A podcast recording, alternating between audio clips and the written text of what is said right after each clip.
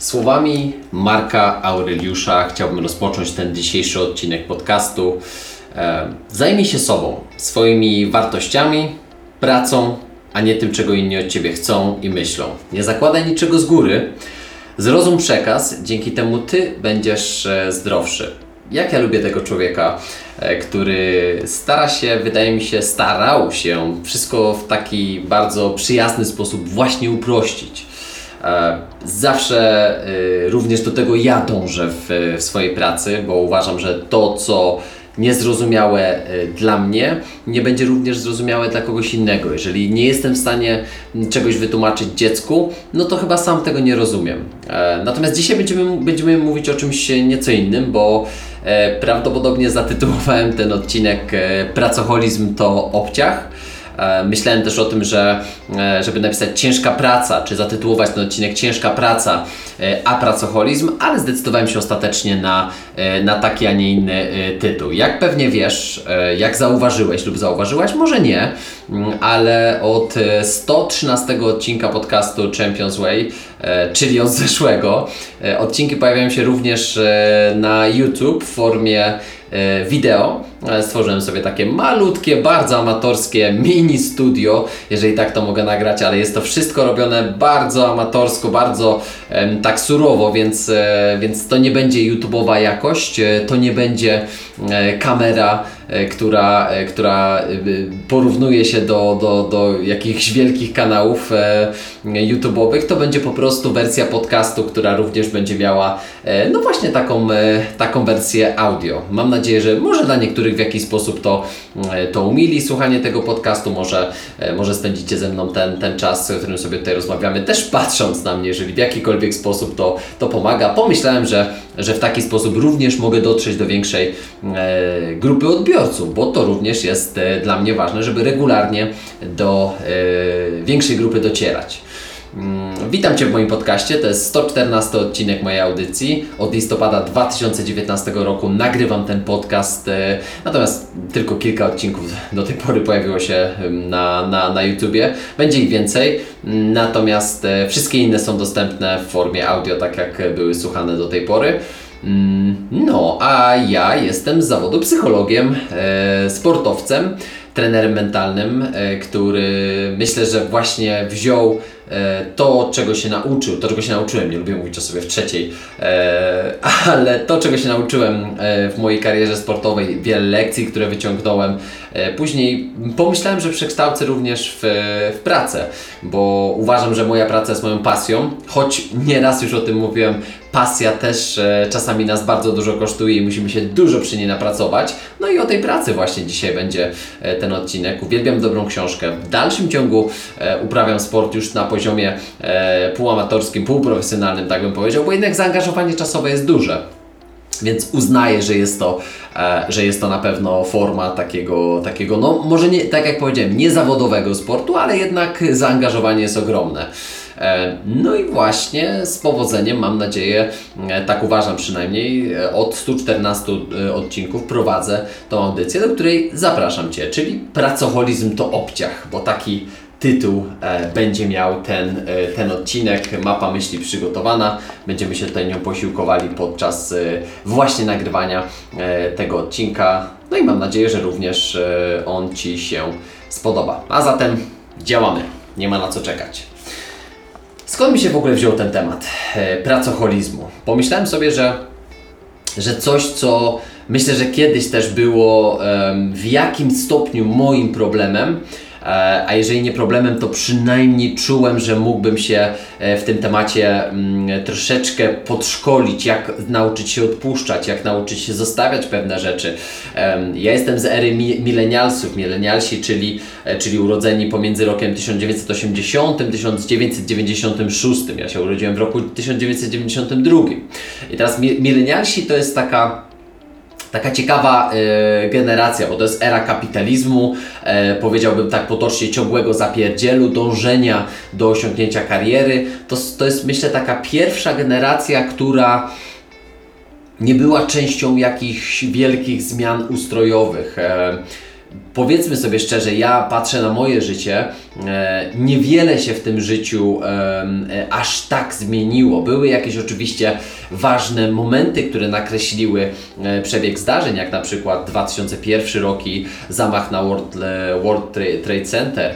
E, czy powiedziałbym, niektórzy milenialsi prawdopodobnie przeżyli również stan wojenny, ale powiedziałbym, że Pewnie większość milenialsów nie doświadczyła jakichś wielkich zmian ustrojowych, część z nich e, tak, ale w porównaniu do innych generacji, czyli na przykład do baby boomersów czy e, do generacji, generacji Xów, którzy przeży, przeżyli, jednak doświadczyli dużo, dużo więcej e, z perspektywy tego, tego, czego my doświadczyliśmy. No i kolejne generacje, jak, jak na przykład generacja Z, czyli to jest generacja osób urodzonych po 1996 e, roku.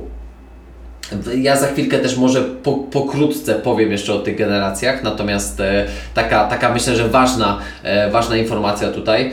E, raz jeszcze, ja jestem z tej ery milenialsów i uważam, że to jest właśnie taka, taka era kapitalizmu, podczas którego mm, no, nie mieliśmy ograniczeń, bo wydawało się, że właśnie możemy wszystko, że jesteśmy w stanie osiągać szczyty, mm, ale przez to wydaje mi się, że w tym e, w tym czasie, kiedy my dorastaliśmy, było kultywowane takie zapierdzielanie, dosłownie. Czyli ciężka praca, nie do końca mądra praca, e, pracując 14-16 godzin dziennie, chwaliło się takie, e, takie, mm, takie przysposobienie, takie nastawienie, gdzie uważam, że dzisiaj to jest już troszeczkę. Mm, Inaczej się na to patrzy, o tak, ponieważ generacja Z z kolei e, to jest ta generacja, która dorastała e, z internetem, nie zna życia bez internetu, no to ona już patrzy na życie nieco inaczej, bo tutaj bardzo dużo się mówi o takim self-care, czyli takim zajmowaniu się sobą, dawanie sobie przestrzeni, bycie otwartym na swoje emocje, e, właśnie na swoje wartości, to o czym mówiłem, e, w, cytując na początku Marka Aureliusza, czyli byłego cesarza Rzymu, który panował około 160 roku naszej, naszej ery. I on zostawił bardzo dużo takich właśnie mądrych wytrychów, które, które naprawdę nam pomagają, w, przynajmniej mnie, pomagają w takich trudniejszych chwilach i, i, i czasami wystarczy e, przeczytać jedno zdanie, takie jak my możemy wymagać tylko od siebie, bo człowiek nie do końca ma kontrolę nad tym, e, jak będzie potraktowany przez innych. E, załóż na przykład, że to, co dana osoba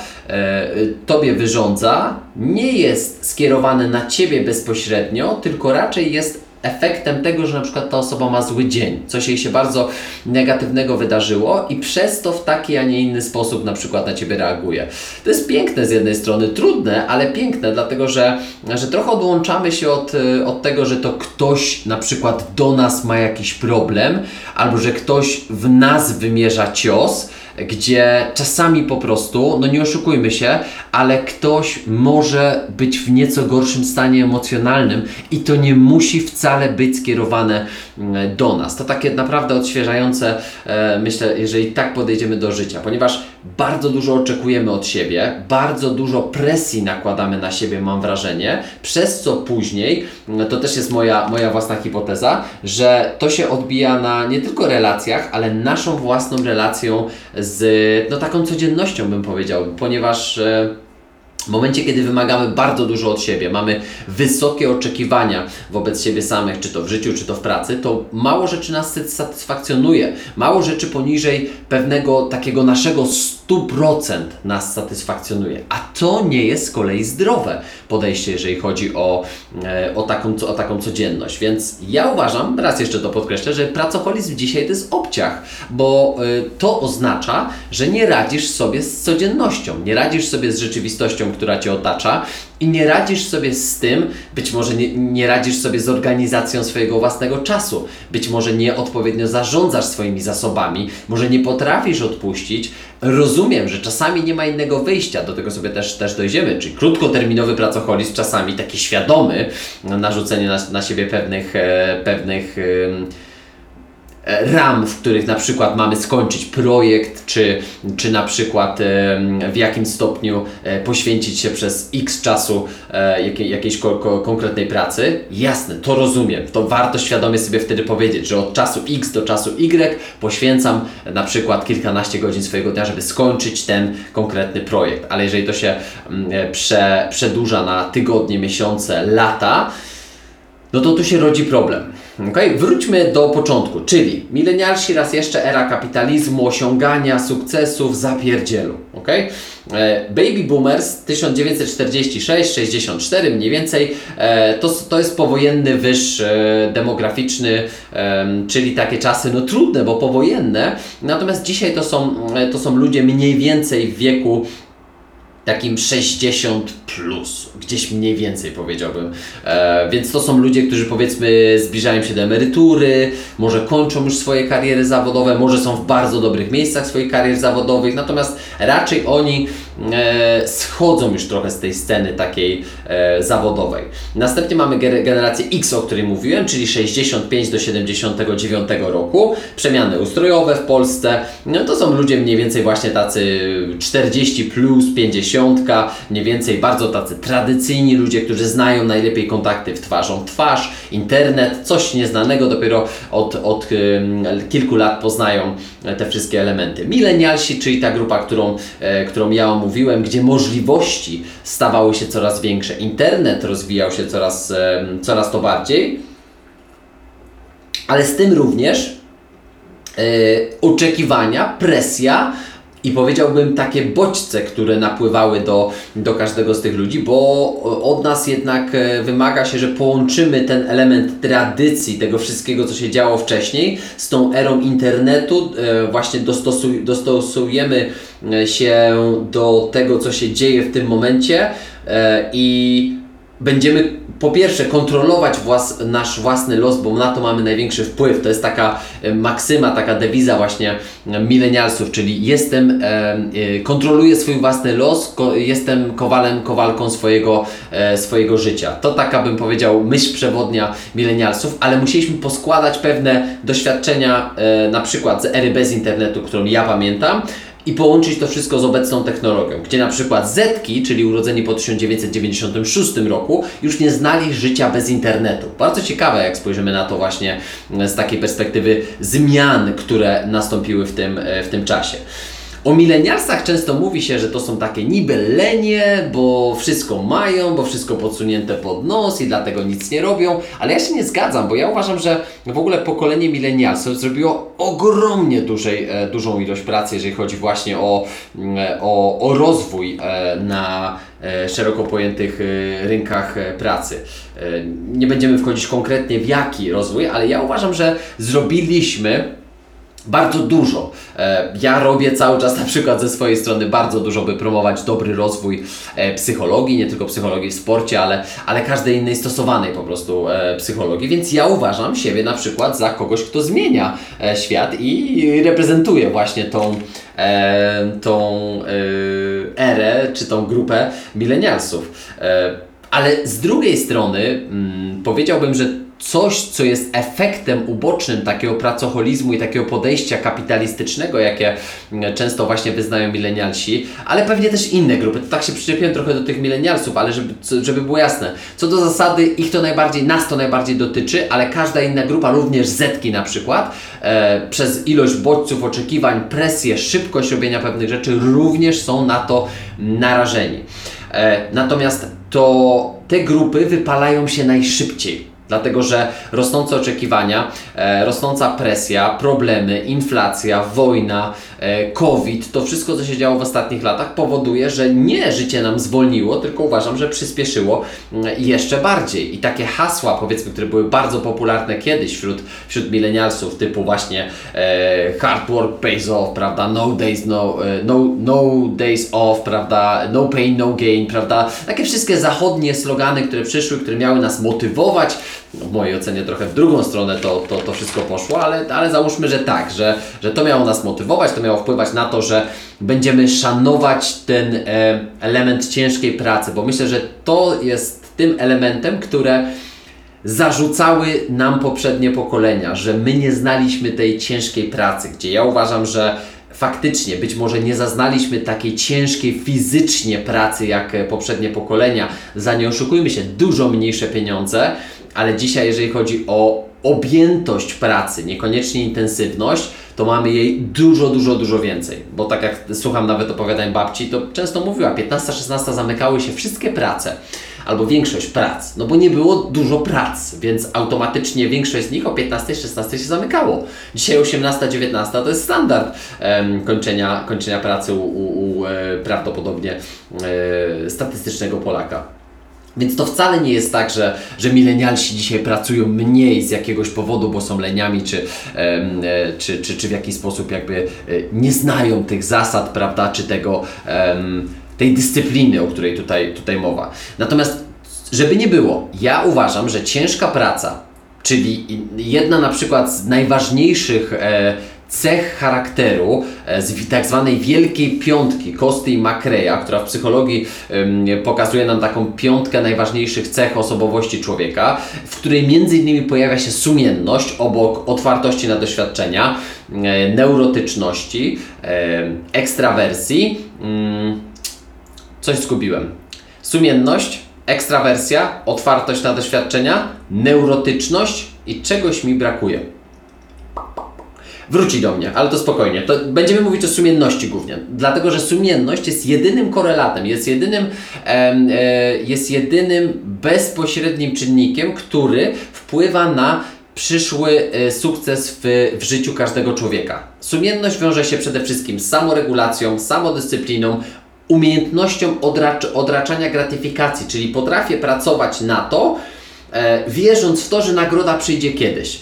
E, odporność psychiczna i wytrwałość. Czyli na przykład wytrwałość czy odporność psychiczna to jest radzenie sobie w obliczu e, wyzwań. Jak to powiedział jeden z moich gości z 16 odcinka tej audycji, Miłosz Przeciński, kiedy sens jest większy od cierpienia, wtedy możemy powiedzieć, że jesteś wytrwałym człowiekiem. Okay? I teraz sumienność daje nam to wszystko. Jeżeli potrafisz samoregulować e, siebie samego, być, samodys być zdyscyplinowanym, odraczać gratyfikację, być odpornym psychicznie i wytrwałym, to sukces zawodowy w każdej dziedzinie, jakiej byś się nie podjął, czegokolwiek byś się nie podjął, masz powiedzmy gwarantowany. Bo ja uważam, jestem tego największym zwolennikiem e, na świecie, że w momencie, kiedy umiemy ciężko pracować i systematycznie pracować, bo pamiętaj, ciężka praca to nie jest oranie po kilkanaście godzin, ale ciężka praca to jest raz w tygodniu włączyć mikrofon, włączyć kamerkę w tym wypadku i nagrać podcast 113-114 razy z rzędu. I to jest na przykład moja audycja. Czy w tym roku e, e, co piątek o godzinie 10 rano spotkać się samemu ze sobą i podsumować swój własny tydzień? Czy każdego dnia wstać rano e, i zrobić czynność X, Y, Z? Zrobić to tydzień, miesiąc i przez lata. To jest sumienność. I tak jak powiedziałem, to jest jeden z najważniejszych predyktorów sukcesu w życiu człowieka, cokolwiek i czymkolwiek ten sukces zawodowy czy jakikolwiek inny mógłby być. Ale ja bardzo często powtarzam, nie tylko moim zawodnikom, ale wszystkim innym klientom, z którymi pracuję, że sumienność to jest coś, co odróżnia Ciebie od całej masy, dlatego że nie jest trudno być sumiennym przez kilka tygodni lub miesięcy, a teraz przez kilkanaście lat to jest dopiero różnica, którą robi właśnie tego typu cecha. I teraz, żeby było jasne, jeżeli potrzebujesz pracować 6-8 godzin dziennie, to teraz robiąc to przez x lat, możemy powiedzieć, że jesteś sumienny. Jeżeli pracujesz po 14-15 godzin dziennie, no to jasne, też jesteś sumienny, ale według mnie wpadasz już w ten element nie ciężkiej pracy, tylko głupiej pracy, bo 15-16 godzin dziennie pracy o ile nie rozwijasz swojego biznesu, o ile nie rozwijasz swojej działalności, o ile nie rozpoczynasz czegoś albo nie jesteś w jakimś przejściowym okresie konkretnej pracy nad pewnymi elementami, to dla mnie to jest niemądre. Dla mnie to nie jest rozważne, bo to nie jest do, do utrzymania przez lata.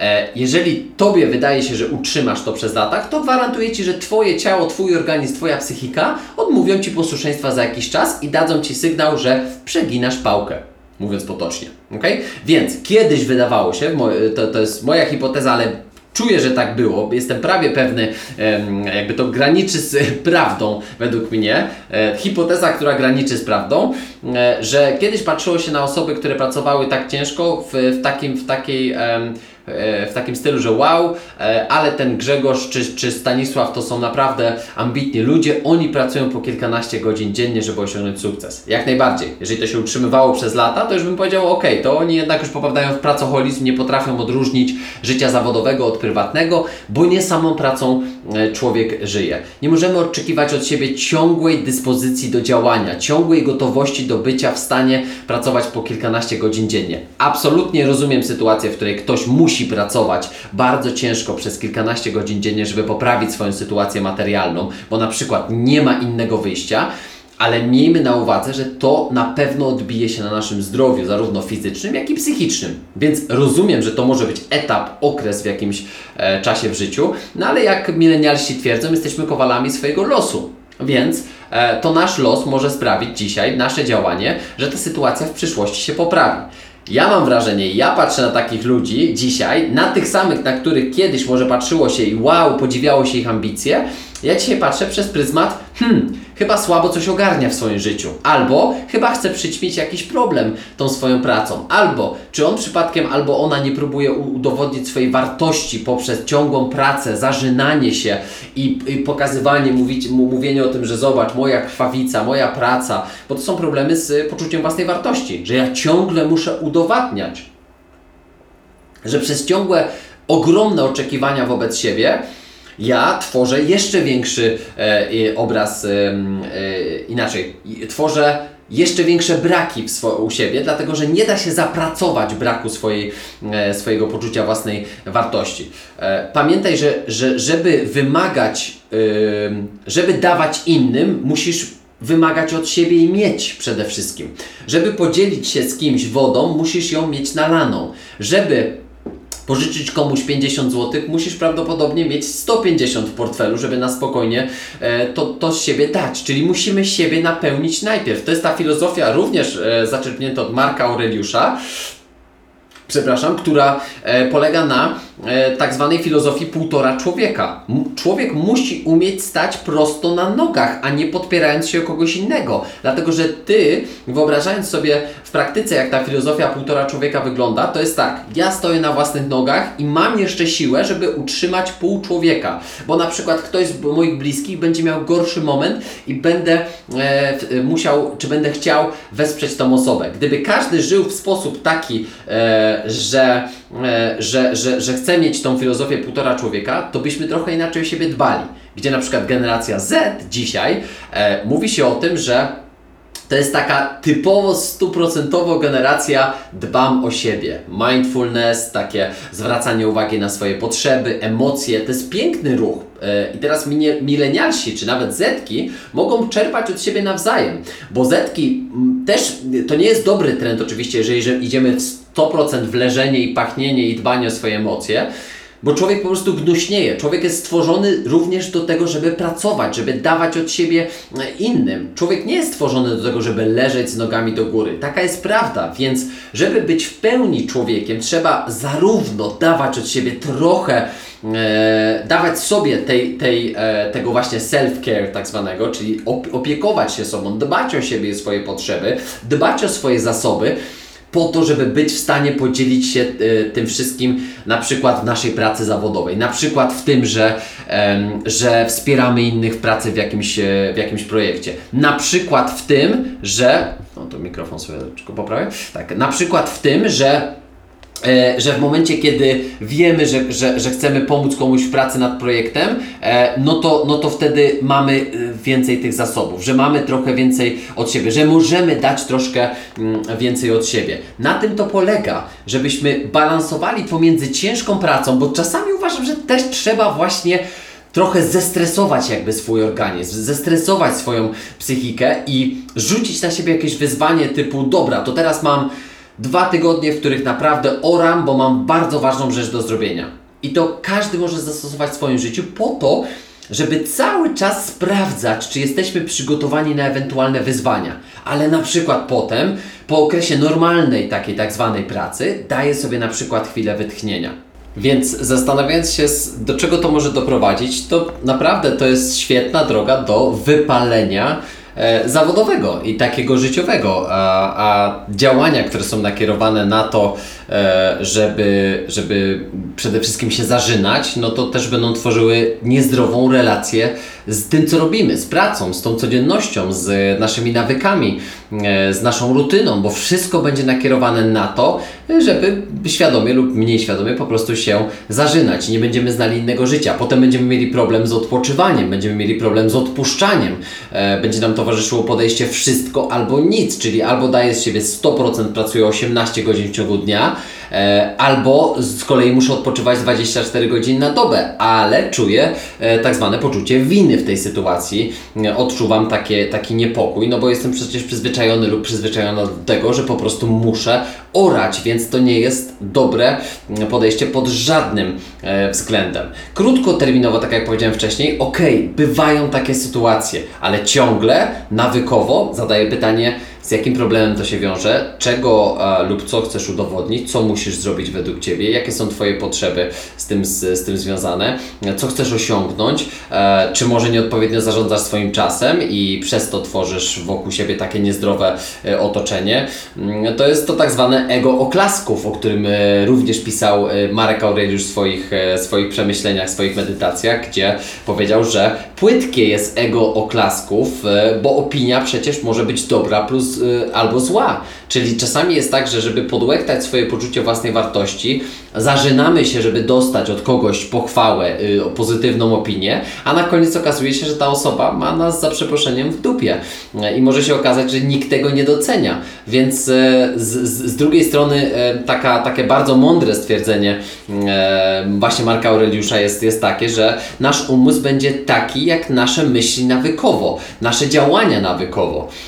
Pomyśl, jak dużo mógłbyś albo jak dużo wymagasz od siebie dzisiaj, bez potrzeby pochwały, bez potrzeby takiego na koniec oklasku.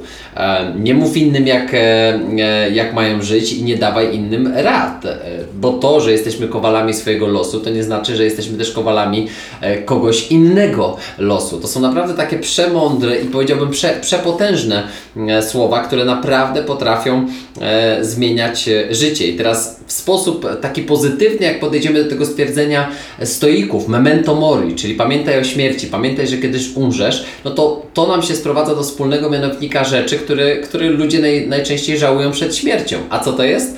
No najczęściej to nie są rzeczy, które są związane z tym, związane z tym że żałuję, że nie wziąłem lub nie wzięłam więcej nad, nadgodzin w pracy, żałuję, że nie zarabiałem więcej pieniędzy, żałuję, że nie e, pracowałem więcej godzin w ciągu, w ciągu dnia, a mogłem. Tylko zazwyczaj to są rzeczy, które mówią pamiętaj, e, pamiętaj o tej odwadze w życiu, czyli żałuję na przykład, że nie byłem lub nie byłam bardziej odważna, żałuję, że nie e, zaryzykowałam więcej razy, żałuję, że nie pogodziłam się z moim bratem, żałuję, że nie, nie e, pojednałam się z moją siostrą, siostrą, żałuję, że nie byłam lepsza w relacjach, żałuję, że nie byłam częściej e, z tymi czy z tamtymi ludźmi. Więc są momenty i są etapy, w których kariera, życie zawodowe e, są na pierwszym miejscu, ale jeżeli to się przeciąga i przeciąga i przeciąga i ciągle sobie mówimy, że e, że nie, to już w następnym, to już w następnym roku, to już w następnym roku, to pytanie, czy to nie staje się naszym nawykiem i czy nawykowo nie myślimy już za rok, za rok, za rok, a jak przyjdzie następny rok, to pamiętasz co było? Za rok. Więc w pewnym sensie to już stanie, staje się naszą rutyną, że wszystko odkładamy.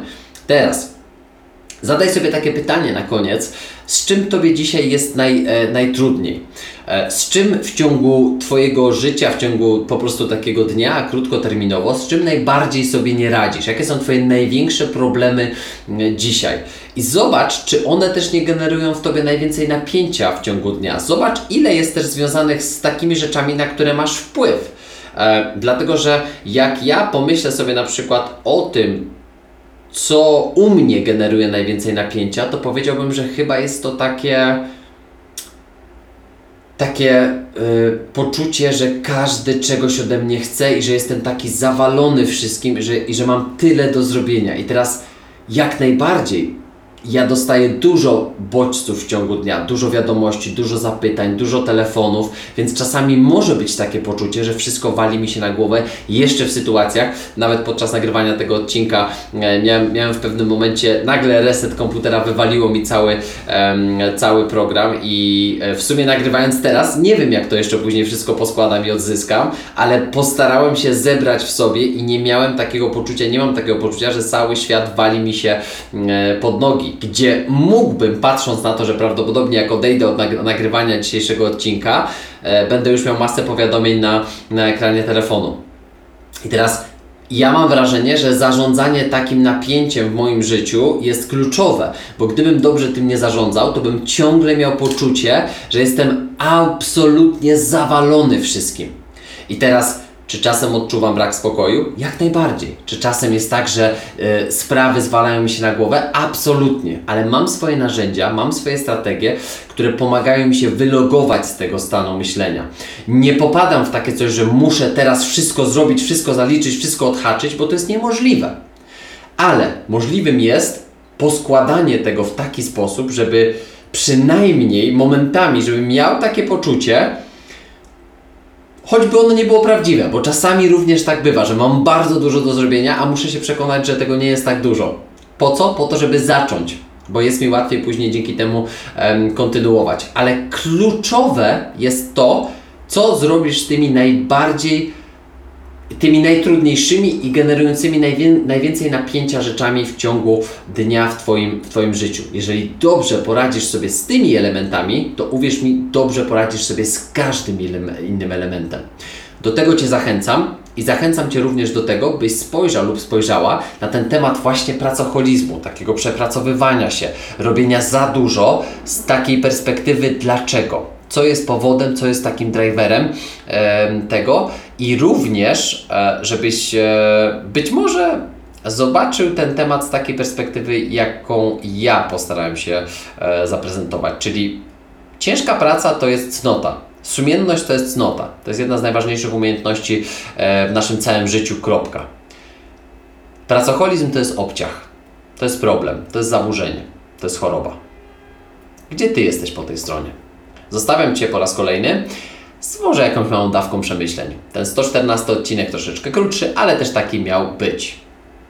Zapraszam Cię do 115 odcinka podcastu Champions Way już za tydzień w środę. Widzimy się w pierwszym tygodniu września, a teraz życzę Ci dobrego dnia, dobrego wieczora i dobrej nocy, gdziekolwiek jesteś, gdziekolwiek tego słuchasz.